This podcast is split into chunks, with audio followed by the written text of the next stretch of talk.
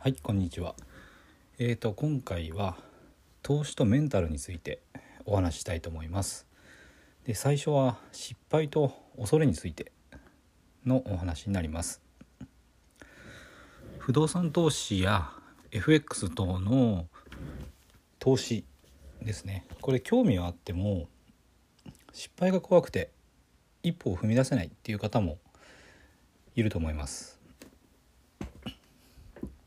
でじゃあそもそも失敗って何でしょうか？何だと思いますか？でこれあの失敗に関係するようなお話なんですけど発明王のエジソンはですね電球を発明するまでに5,000回ぐらい実験をしたらしいです。でなかなかうまくいかなかったんですね。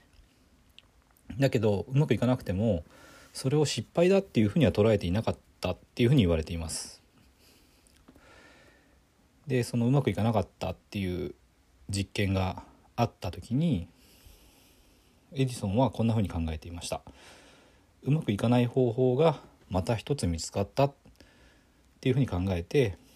で一歩一歩成功に近づいているっていうような認識を持っていたようです。でまあこれと同じようなことなんですけども成功の反対っていうのは失敗ではないっていうふうな言い方をされます。で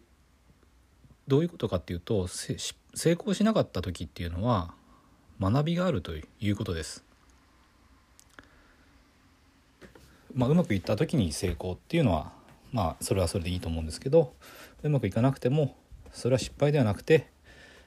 新しいことを一つ学んだという考え方ですね。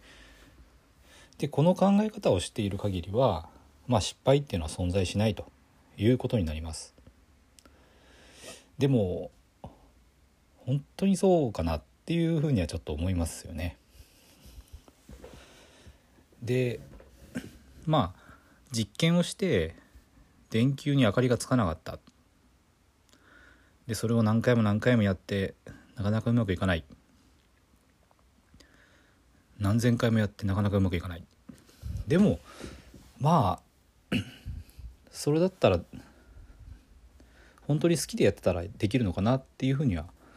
思います。その電球に明かりがつかなくても死ぬわけじゃないんですよね。大怪我をするわけでもないし。だから失敗は存在しないっていう風な言い方をされますけども本当にそうかなって。電球に明かりがつかないだけではなくてもっと、まあ、自分が大きなダメージを負ってしまうようなこと、まあ、精神的なダメージとか、まあ、肉体的なダメージもそうかもしれません。そういうことがあるその大きなダメージがある出来事だとしたら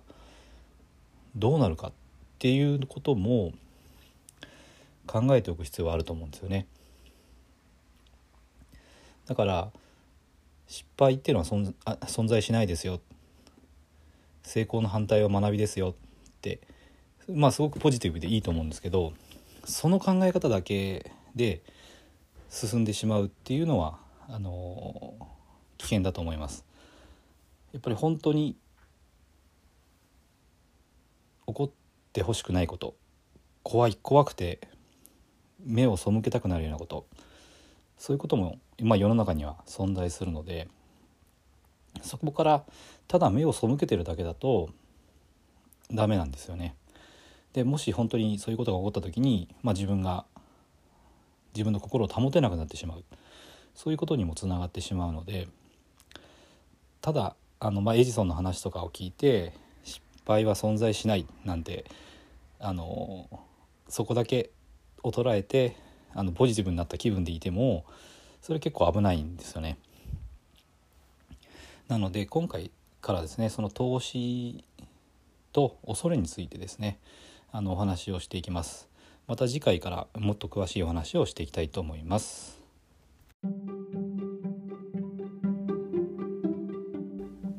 最後まで聞いていただいてありがとうございます。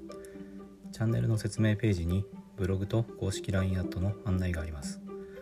私自身が経済的自由を目指して取り組んでいる不動産投資と FX で得た経験から